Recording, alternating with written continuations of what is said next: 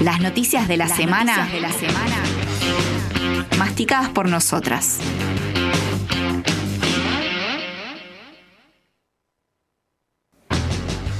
Muy bien, estamos en el segundo bloque de Glitter y Doctrina. Hoy, 23 de julio, llegó Jimena. Hola, ¿qué tal? ¿Cómo están? Muy buenas tardes. Hola, Jimena. Hola, mi amiga. Otra que Pampita volviendo así rapidísimo. Feliz cumplemes y Igual todo. que bueno, bueno, está bien. Mejor que Pampita. Sí, sí, convengamos que yo no me subí al caño antes de estar embarazada tampoco. No te ibas a subir cada ahora. Una vuelve a lo al Al caño que quiere, y vos volviste al micrófono. Exactamente. Estás hermosa. Ay, gracias. Tengo que decirlo. Sí, muy hermosa. Leia está hermosa. También, Leia. Pero, pero vos sos una persona también. Obvio. Bueno, ahí va. Bien, bueno, Bueno, noticias. Rapidito porque tenemos eh, entrevista. Eh, hoy vamos con el tema de las clases. Después dejamos para luego la información sobre eh, la ordenanza de eh, La el bloque del. Frente de Todos y el tema de vacunación. Eh, la ministra Estorioni y el cuerpo colegiado del Consejo Provincial de Educación, decíamos, firmaron hoy al mediodía, o sea, falta que salga la resolución final, pero ya es inminente, que se llama a volver a, eh, digo, a desarmar las burbujas que están funcionando Ajá. en eh, las escuelas eh, para volver a la presencialidad total, le llaman. Se volvería a tener clases todas las semanas, ¿sí? Ajá. Con aulas de la cantidad de estudiantes que teníamos pre-pandemia.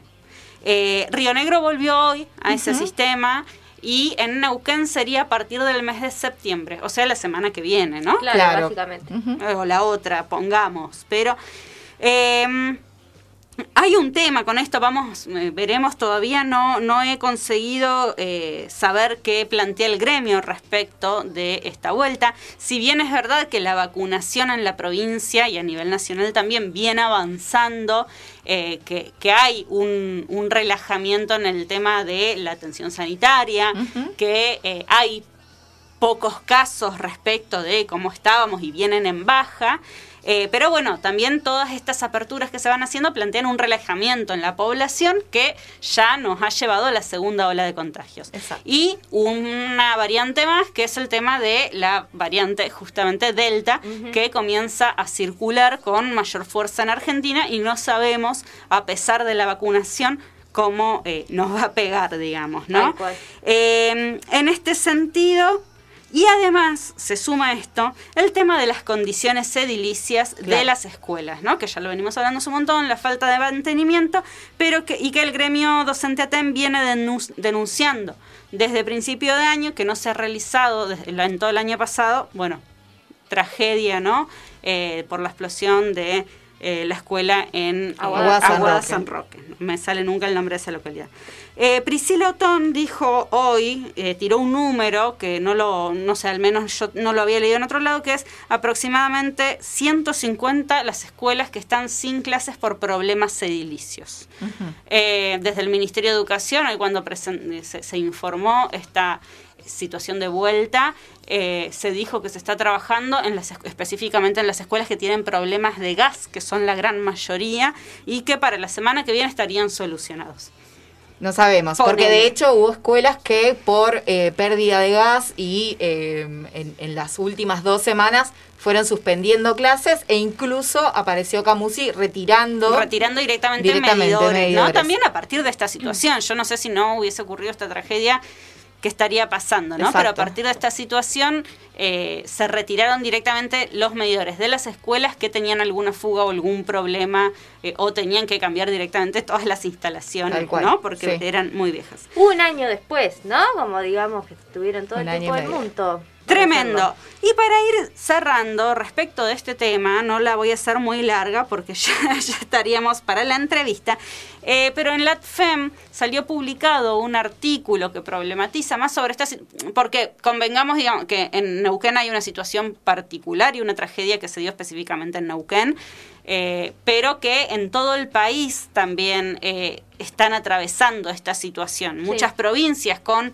la necesidad, eh, necesidad entre comillas, no sé, de volver a la presencialidad total eh, y esta situación edilicia, ¿no? Donde se fueron sacando fondos de educación o durante el año que estuvieron cerradas las escuelas, se metieron en otro lado de esos fondos y no hubo mantenimiento de las escuelas. Julia Barrio escribe en LatFem un artículo sobre este tema planteándolo desde el lado de cuidado, ¿no? Y em, y le eh, dice que le llama la atención esta fijación de los gobiernos con una vuelta a la presencialidad y querer retomar el sistema educativo tal cual era pre-pandemia, ¿no? Eh, diciendo que eh, la, la, posterioridad de la pandemia lo que requiere es pensar otras formas, otras formas que tienen que ver con otro modo de educación, eh, replantear el sistema educativo como lo veníamos pensando en términos estructurales. Y en términos estructurales quiere decir también que requerimos más presupuesto para educación, ¿no? No solo en materiales sanitizantes, alcohol en gel y expendedores de bla y termómetros, sino eh, en términos de, por ejemplo, un sistema híbrido que permita, eh, por más que se vuelva, ¿no? Por más que vuelvan todos los chicos a ir juntos, hay personas de riesgo, por ejemplo, que no pueden volver, que no está en su elección si ir o no, o que no es un capricho, o que no tiene...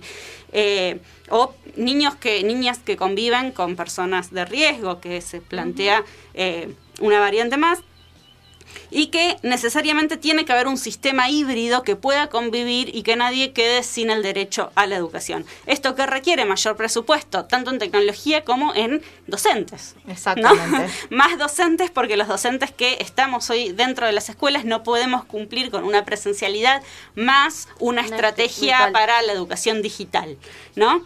Em, entonces, la ampliación del plantel docente, que también es lo que viene planteando UNICEF en documentos que viene sacando desde mediados del 2020 instando a todos los ministerios de educación del mundo, ¿no? UNICEF, no solo de Argentina, a invertir más en eh, planteles docentes, en el acceso al agua potable y en eh, materiales eh, sanitizantes para la escuela y en la gestión de modelos híbridos de educación. Y último, la última cosa que plantean es que la formación de equipos pedagógicos, que cientos de miles de niñas en el mundo y cerca de 14.000 en Argentina, hay un censo, una especie de estudio, censo hecho sobre esto, perdieron a sus cuidadores, al menos uno de sus cuidadores si contamos mamá, papá o abuelos, abuelas. Eh, y que esto se tiene que gestionar desde el sistema educativo también, la gestión de estas emociones, ¿no? No es lo mismo la vuelta a la escuela después de una pandemia, no se puede hacer como si nada. Entonces lo que pide, lo, que aconseja también UNICEF a los gobiernos es que se formen equipos pedagógicos y docentes en eh, la gestión de estas emociones, sobre todo con las infancias, ¿no? Eh, niñezas, perdón. y también con, eh, con, las adolescencias también, por supuesto, ¿no? Así que muchísimo para pensar en esta vuelta que después cuando la leemos en los diarios de todos los días parece ser que es una cuestión de trámites burocráticos. Claro, me parece súper interesante, yo no sabía de ese planteo, creo que hay que, profundizarlo un poco más, porque lo que también es cierto es que no tienen las mismas posibilidades. Aquellos países que tienen lógicas eh, educativas e infraestructuras. También habla sobre las ¿Qué países como los nuestros que están intentando volver a eh, generar una lógica de producción lo más acelerada posible y donde la escuela termina siendo estructurante para muchas familias para volver a laburar? Entonces, se cruzan dos cosas que me parece que no son antagónicas, pero que necesariamente tienen que pensarse de manera integral. no es la vuelta a clases solo por el capricho de volver a clases, ni por la pérdida de contenidos, ni nada por el estilo, sino porque además la escuela cumple un rol social fundamental a la hora de estructurar un país. Y esa vuelta tiene que ser pensando en que es un post pandemia y no volver como si nada hubiese pasado. Tal cual. Bien. Bien. ¿Escuchamos un poquito de música o no? Unos minutitos y volvemos con la entrevista a Vicky Roland.